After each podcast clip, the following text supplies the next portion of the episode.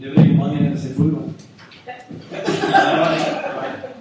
Det var godt, det øhm, Jeg har lige sådan delt det her med før, men en lille øh, ting, jeg har tænkt på lige da jeg sad derovre, det var, jeg tror, at det var en herned, og sådan i går, måske den sidste uge, og lidt længere, så havde vi ligesom landshold dengang, nu lige Christian Poulsen, han var kommet til at spille på tværs i går, Kamerun, de kom foran 1-0. Jeg følte mig sådan lidt bagud 1-0. Og det har jeg egentlig gjort et stykke Og så i sidste øh, weekend, så havde jeg den fornøjelse at være i menigheden i Røde og tale der.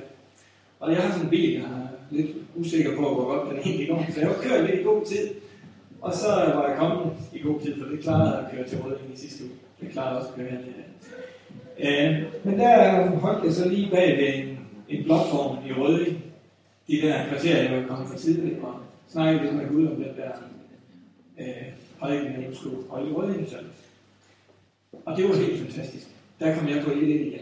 Måske kom jeg der på 2 Fordi lige der, der mødte Gud mig med nogle ord, nogle ting til menigheden i Røde. Ikke så meget til mig selv. Men det, at jeg fik lov at opleve Guds nærvær, Guds tale, og kunne få lov til at dele det med de mennesker der, det gjorde rigtig meget godt ind i mig. Lige pludselig så kunne jeg mærke, at Gud han var der igen, selvom jeg var bagud for det. Så bare sådan en opmuntring til jer, i Guds nærvær, men der får vi lov at komme foran igen. Vi får lov til at komme derhen, hvor vi kan begynde at arbejde fremad, i stedet for bare at forsvare os hele tiden. Vi skal blive sammen ind her. Far i tak fordi at vi kan være her i dag også, i din nærvær. Tak fordi at vi kan bede om, at din ånd må få lov til at, at røre ved alle ordene og ved alle tankerne her. Og at det må blive din tanke, din, dit ord, der bliver talt her. Dit ord, der får lov til at slå rod i vores hjerte. Og få lov til at forme og danne og forvandle os. Far, jeg beder om, at resten af den her gudstjeneste også må, må være der, hvor du ønsker, at skal være her. At vi må være villige til at følge din vej vi må være villige til at lægge vores egen ind, når du taler her. Og vi må være villige til at bøje os ind for dig her. I dit navn, Jesus. Amen. Amen. Jeg skal starte med at dele et billede i min prædikentale her. Et billede, som, som kommer ud af folkekirken, og som kommer ud af den måde, folkekirken er bygget på med våbenhus. Øh, I ved, når man går ind i, i en almindelig folkekirke, så går man igennem våbenhuset. Og tanken var jo der, at man skulle sætte alle sine våben, så man ikke gik ind i, i kirken med, med våben til at forsvare sig, til at angribe nogle af dem, der måtte sidde derinde. Der blev våbnene sat, og vi gik ind og var sårbare uden våben over for Gud. Og det tror jeg også, vi kan tage ind over vores liv, når vi kommer her i dag, når vi skal høre Guds ord? Har vi sat på?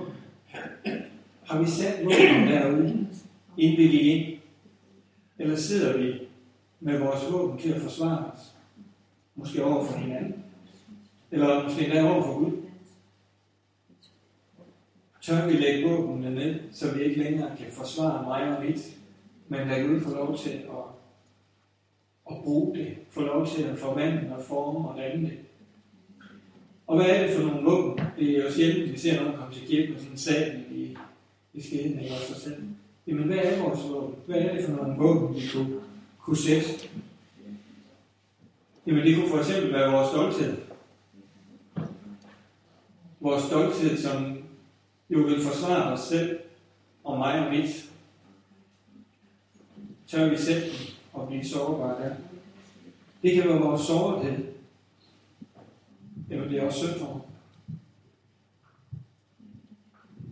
Så vi lægge den fra os og sige, ja Gud, jeg sætter den her, og nu må du så forme hvordan danne videre herfra. Eller det kunne være vores, jeg kan jo ingenting. Gud, jeg sætter mig herind, og du kan jo sådan set ikke rigtig bruge mig til noget. du kan du heller ikke forme Danmark, for jeg kan jo ingenting. Jeg er jo ikke lige så god som Kasper eller nogen af de andre. Det er også en måde at forsvare sig selv på. Vil vi lægge den væk? Vil vi ture og sige, jamen Gud, her er jeg. Selvfølgelig kan du bruge mig. Selvfølgelig kan du bruge mig. Øh, det kan også være den der holdning imellem os. Jamen det er også for dårligt, at vi først startede 2000 år Kina. Eller det er også for dårligt, at man ikke kan få ørenlyd. Eller det er også for dårligt, at han står og finder den ting. Alle de der ting, som vi så nemt kan komme til at gå op i. Som vi så nemt kan komme til at tage fokus. Og så får Gud ikke lov til at forme og danne os. Fordi vi sidder der med vores lille våben og holder os godt inde bag det, det her, skal jeg i hvert fald nok holde styr på bestemte ting over os selv. Så har du lagt våbnene ude i våbenhuset i dag. Så du kan være her og tage imod det Gud, han vil give dig. Så han kan få lov til at forme og danne dig. Så han kan få lov til at bruge dig præcis i den situation, du er i i dag. Vi skal læse nogle ord fra Johannes evangelie kapitel 14 og vers 5-7. Og der så Thomas, disciplen Thomas, sagde til ham, Herre, vi ved ikke, hvor du går hen. Hvordan kan vi så kende vejen? Jesus sagde til ham, Jeg er vejen, sandheden og livet. Ingen kommer til faderen uden ved mig.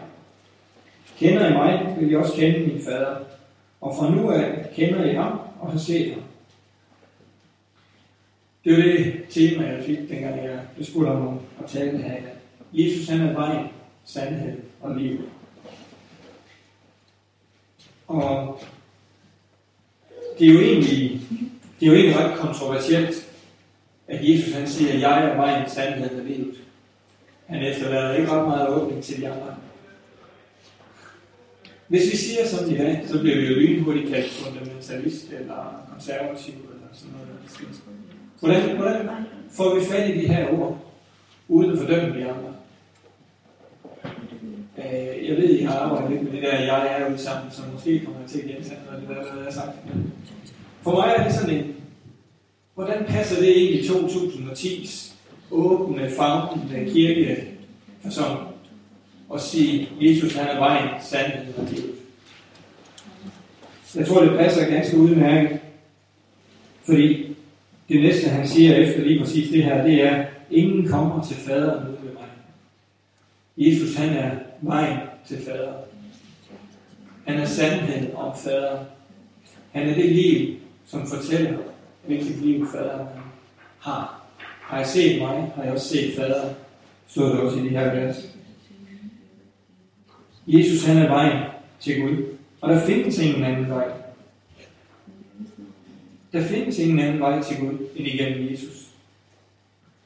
Men der findes rigtig mange veje til Jesus. Det her det er ikke noget, jeg selv på. Vi har besøg af Jens Peter Jørgensen fra Norge på et tidspunkt. Og han sagde det her.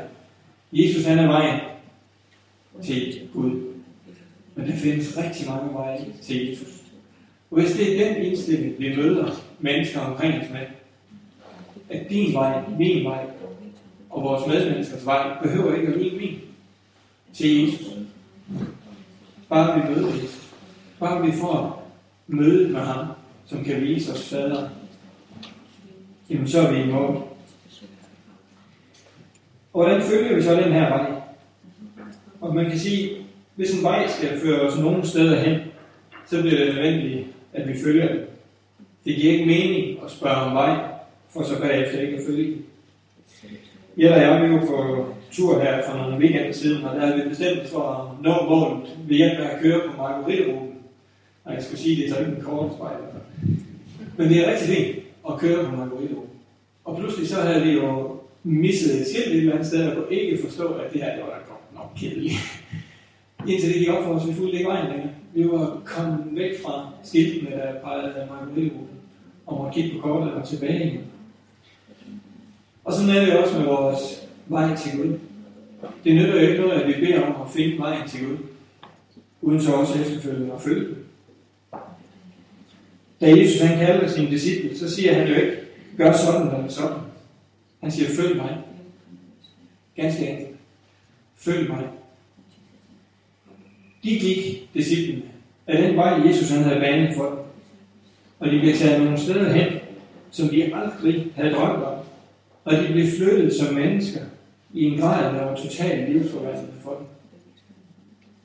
Fordi de sagde ja til Jesu kald, følg mig. De lagde alle deres våben ned.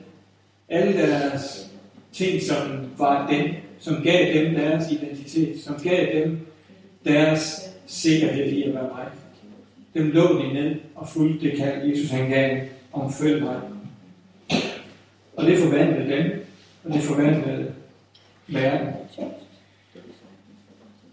Hvis den vej, vi går, skal få nogen som helst betydning,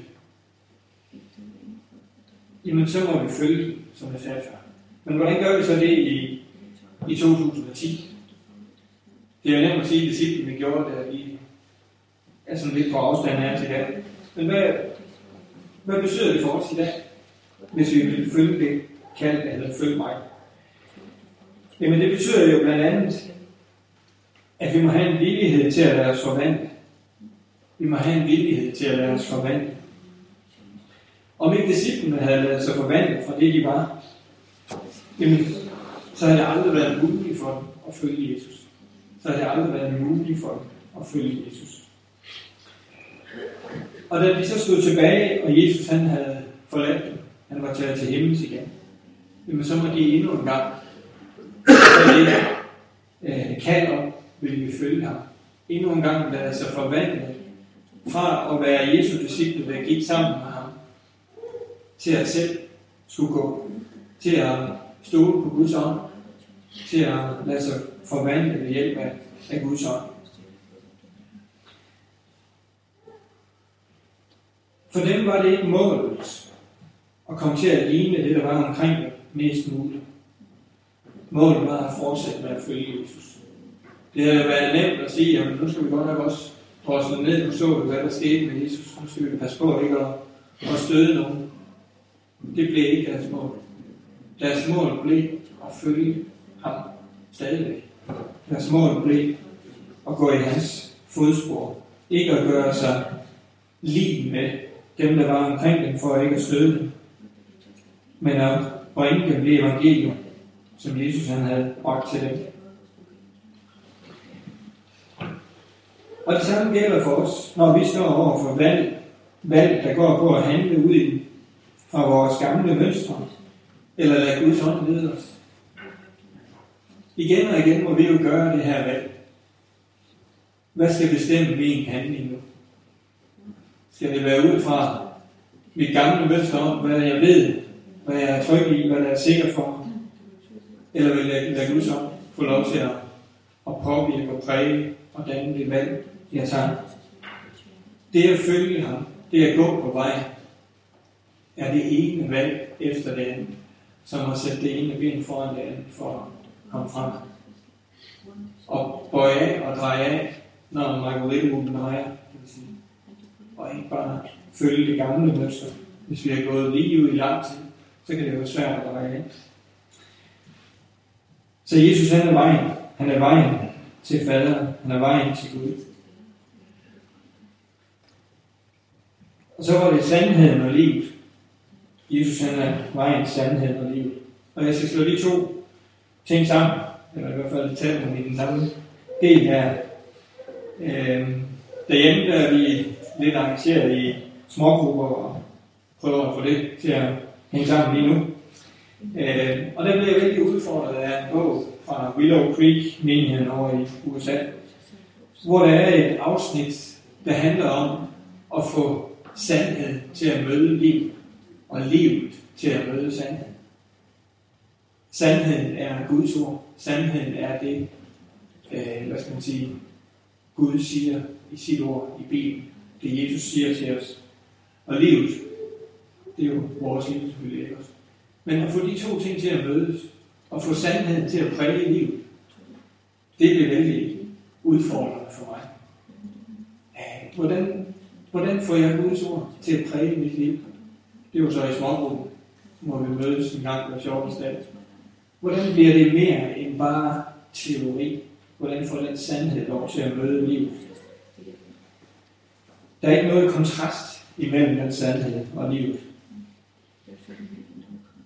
Hvis vi er enige om, at Bibelen er Guds ord, og citaten fra Jesu mund er sagt, og vi er enige om, at vi i 2010 ikke kan bøje det, vi kan måske døje med at forstå det, men vi kan ikke, vi kan ikke, vi kan ikke bøje det.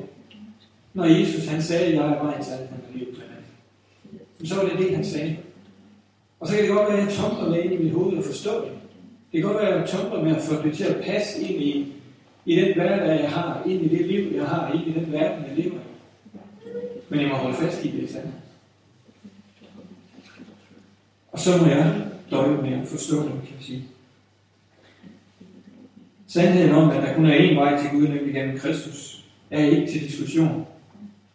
Men hold fast i, at vejen til Kristus, vejen til Jesus, er forskellige. Lad være med at sætte en regel op for, hvordan når vi hen til møde med Jesus.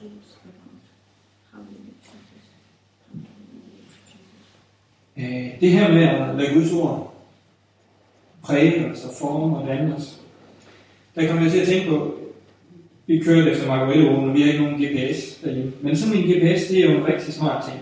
Den fortæller os jo om, hvor vi skal køre hen til os. Drej til højre her, drej til venstre der, og lige pludselig så holder vi der, hvor vi skal være. Vi stoler på det. Ikke også? Øh, på arbejde har vi en, når vi kører rundt over i København, så, så, så når vi jo derhen, hvor vi skal være, ikke? fordi vi stoler på den der nogle gange lidt træls GPS, der bliver ved med at sige noget. op for eksempel. Det går også være fantastisk. øhm, Men der er jo en ting, der er rigtig vigtig, når man kører efter en GPS. Det er at forholde sig til virkeligheden. Fordi hvis du kun kører efter GPS'en og slavisk drejer højre og venstre, når den siger det, så går det rigtig, rigtig galt. Fordi så så du altså ikke cyklisten, der kom derind. GPS'en sagde, drej nu til højre. Og det er for mig sådan et billede på, Gud han har sin sandhed til os. Han har sit ord til os. Han taler til os. Du og jeg, vi er sat til at få det til at fungere i det liv, den virkelighed, vi er midt med. Den virkelighed, som indeholder andre mennesker. Indeholder mennesker, som overhovedet ikke har noget med Gud at gøre, og som absolut ikke vil gå den vej. Indeholder mennesker, som synder. Enkelte af os kan komme til det, ikke også? Hele tiden, så må vi forholde Guds ord til den virkelighed, vi kører rundt i. For ellers så går det rigtig galt. Så bliver det til lov og fordømmelse. Vi må føre det ud i livet. Akkurat lige så vel som vi må føre bilen igennem trafikken. Indimellem bliver vi nødt til at finde en lille rute, fordi her var altså vejarbejde. Og det tror jeg også, Gud han er helt, helt, helt klar over. Han stoler så meget på os, at han kan godt give os vej, og så kan vi udføre føre det ud i virkeligheden. Og så kan vi sige, at det her det er gode ord, det er fine billeder måske. Men hvad betyder det så igen for mig? På min måde at leve på? Over for Gud, over for min ægtefælle, over for mine børn, og over for de andre, jeg nu omgås, de andre trafikanter for at blive det, i. Det betyder jo, at de valg, jeg tager igen, når jeg forholder mig til min kone, til mine børn, når jeg forholder mig til det barn på 14-15 år, jeg var 15, det tror jeg, det er vigtigt at sige, øh, som bliver rigtig, rigtig sur på mig. Hvad gør jeg så? Ja, så kunne jeg jo godt finde på at følge det, der ligger nærmest ved hånden, og blive fuldstændig så sur som muligt, og sige, det er der helt uretfærdigt, det du gør. Men er det det rigtige valg? Jeg må jo forholde mig til, hvordan Jesus han forholdt sig til, til dem, han var imellem, når han mødte modstand. Når han mødte de mennesker, som ikke ville ham. Jeg fangede en sætning, som Eva læste i, da hun læste indledningen fra salmerne. Jeg fik ikke fat i, hvilken salme det var. Salme 130. Der stod tilgivelse som anspor til lydighed. Tilgivelse som anspor til lydighed. Jeg ved ikke, hvad I tænker, hvis I skal have børn til at høre efter. Om det så er tilgivelse, der lægger nærmest for som det første redskab for at få dem til at høre efter. For mig bliver det lige sådan en, en, en ting, der satte det, sat det på spidsen. eller sådan lige mindede mig om igen, hvad er det for valg, Jesus han tog. For at få os til at følge ham, så valgte han at bruge tilgivelse. Det er lidt imod min. Det er ikke det første, jeg tænker på, det må jeg jo bare ærlig nok. Så vores valg er det, som fører det ud i livet. Det, som gør, at, at de ord, Jesus han siger til os, bliver til virkelighed. Jamen det kan jeg jo nemt beslutte. Men hvis jeg skal være i stand til at føre det ud i livet, så kan jeg bare mærke, at jeg ikke stole på mig selv. Så har jeg brug for nogen til at hjælpe mig med at, at komme med den tilgivelse, når det inde i mig er langt lettere og langt mere lige til at reagere på den uretfærdighed, jeg møder. Jeg har brug for at prøve at forstå, hvad det var, Jesus mødte mennesker med. Og jeg har brug for at leve i hans nærhed, for at det bliver en del af min virkelighed. Og her tror jeg, at det fællesskab, vi har med hinanden, at det er, er helt afgørende. At vi tør bruge det fællesskab, vi har med hinanden, for at leve i hans nærhed. Hvis vi tror på, at han har taget bolig i den enkelte af os, så har Jesus jo taget bolig i alle os, der sidder her. Og i det møde med hinanden, der tror jeg, vi kan få lov til at blive præget og formet og dannet af ham. Og gå den vej, han har, har ønsket for os.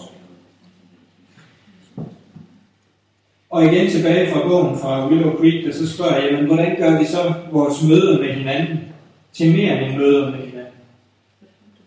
Og udvekslinger af oplevelser og god kristen teori.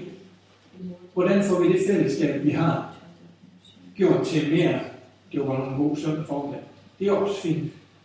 Men det skulle jo gerne forme, danne og forvandle os.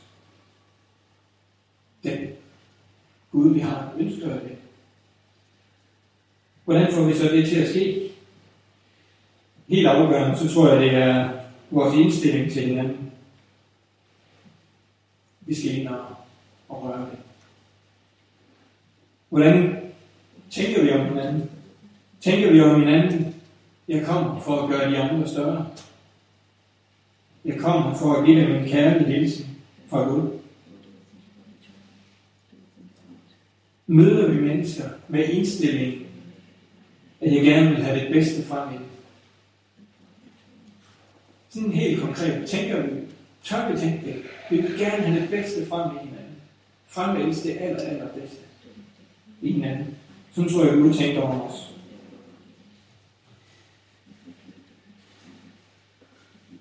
For at det kan, kan blive virkelighed, så tror jeg, vi har brug for igen og igen at lade os forvandle. Øh, og så, mens jeg nu finder den der lille gule lås frem, så, han, så kan du jo tænke over, har du behov for at blive forvandlet? Er du overhovedet interesseret i at blive forvandlet?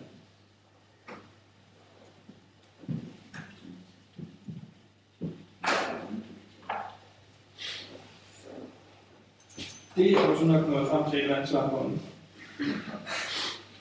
Det her, det kan alle være at der. Nu er sådan nogle talestole lidt skov, så vi kan ikke stå der. Det gør den egentlig heller ikke, for det er jo selvfølgelig en elefant, der sidder der. Det siger lidt om min kreative evne, ikke også? Det kan også være en elefant, der sidder der. Den er lidt slap i fejlen. Det her med at blive forvandlet. Nu kan jeg godt begynde at omforme den her til en elefant, der står det, det kunne man jo sådan set sagtens gøre. Det kunne man bare gøre det. Sådan. Sådan, så fik den cirka 4 ben. Nu er det elefanten står. Se, ørerne, de er slået ud, der står. Den bliver jo ikke ret meget forvandlet. Det er jo stadigvæk en elefant. Den har forandret sig. Det kan vi godt blive enige Hvis den skal forvandles, så må der jo ligesom ske en eller anden. Så må det ligesom... Så, nu er der ikke meget elefant på den hvis nu vi forestiller os, at den skulle forvandles til en skildpadde, så skulle der jo ske en rimelig drastisk, ja, det er nok min rigtig stor skildpadde, jo. Sådan, så er vi sket. Meget, meget fint. Så bliver den forvandlet til en skildpadde. I må kigge på den nærmere se. Det her det handler om, at vi ikke bare ændrer og justerer nogle små ting i frisyren. i, i måden, vi nu lige sådan gebærer os på. Eller sådan. Det handler om, at vi må forvandles herinde. At vores indre må være under forvandling, og vi må tillade Gud at forvandle os. Jeg oplever nogle gange, at tingene går i tomgang. Sådan, man kører mig, det er egentlig rigtig fint det hele, og derfor spurgte jeg også lige før, har I egentlig nogen behov for at blive forvandlet? Det går rigtig, rigtig fint. Vi øh, har det, vi skal have, og ja. Men det, er vi tilfredse med at gå i tomgang? Er vi tilfredse med at gå i tomgang? Jeg tror, Gud han vil længes efter, at vi ikke går i tomgang mere. Og det handler ikke om at få mere travlt. Jeg tror faktisk, at I er rigtig travlt lige nu, kan jeg forstå på jeres hygge. Det er ikke det, det handler om. Men det handler om, at den forvandling, jeg skal gennemgå, for at Gud han kan bruge mig og til at velsigne mine omgivelser, den må ikke gå i tomgang. Den kan hele tiden få lov til at være Den kan sagtens ske, selvom man laver mursten ned og bygger mursten op. Det er, det er ikke i tvivl om. Det handler om, om vi er villige til, om vi indser behovet for forvandling. Og hvad kunne den forvandling så være? Jamen forvandlingen kunne jo være, at man forvandler sig fra at være den, der hører, hvad de andre oplever, til at være den, der deler, hvad jeg oplever. Det er sådan en forvandling for mig, som blev kæmpe stor for mig også. Hvor jeg var den meget stille signerede lille hende, der sad over i hjørnet og hørte, hvad de andre oplevede. Indtil jeg fik lov til at tage fat i, jamen Gud han havde også noget, jeg oplevede, som jeg kunne få lov til at dele med andre og sige. Forvandlingen kunne være, at jeg går fra den, der skal have mine behov dækket, til at dække andres. Jeg Gud, vi kan godt begynde på det her, når du har dækket min behov. Og så sidder vi og går i tomgang. Det er jeg helt sikker på. Gud han ønsker at forvandle os alle sammen til at dække behov rundt om os. Det kan godt være, at du ikke synes, du har en stor energi til det. Men hvis du begynder at ændre indstillingen og tænke på dine medmennesker til, at jeg vil have det bedste frem i det, så tror jeg, det kommer helt af sig selv. Eller det går måske fra at være den, der ved alt, til at kunne være sårbar og i tvivl og have brug for andres erfaring, hjælp. Det er nemlig for mig at være lige så stort et problem. Vores kan selv ego. Men at vi tør blive sårbare, tør lægge våben, som jeg startede med, og vide, at vi er afhængige af fællesskabet. Vide, at vi er afhængige af hinanden.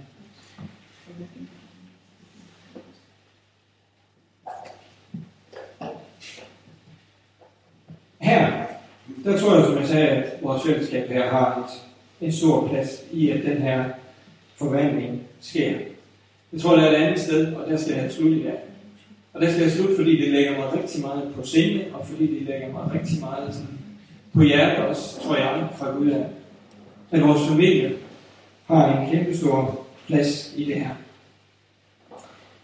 Jeg tror, at Gud har givet os vores familie, uanset hvor store og hvor små de familier de må være, som en kraftkilde, som et møde, hvor vi kan få lov til at, at blive formet og dannet til lighed med ham.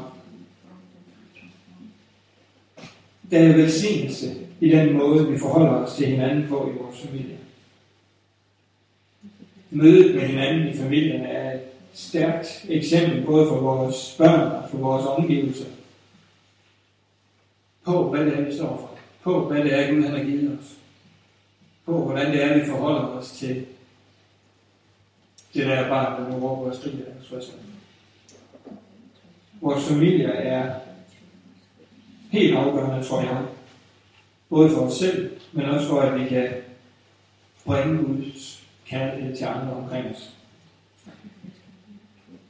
Og her vil jeg gerne stille dig også den spørgsmål, det spørgsmål, jeg stillede før. Vil du være med til at gøre din ægtefælde større? Det kan godt misforstås, men det skulle vi så. Vil du være med til at hæve din ægtefælde op? Vil du være med til, at det møde, I har dag efter dag efter dag, afspejler Jesu kærlighed. Til at være med til at løfte og bede om Guds velsignelse over jeres liv. Det her det er jo ikke nogen trylleformular. Det er jo ikke nogen, øh, så er alt bare godt formular. Vel? Men det er et afgørende skridt på vejen at tale velsignelse ind over hinanden. Til at sammen finde vejen, hvor sandhed og liv mødes. Hvor ordene, vi læser i vores bil, ordene vi måske taler ud, mødes med livet, vi har mellem hinanden hver dag.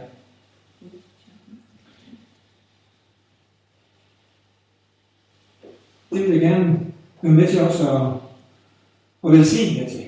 Øh, Bed for de af jer, der måtte have lyst til sammen som ægtefælde eller hver for sig, eller hvad og sige ja til, jamen jeg vil gerne være med til at gøre min familie stærkere.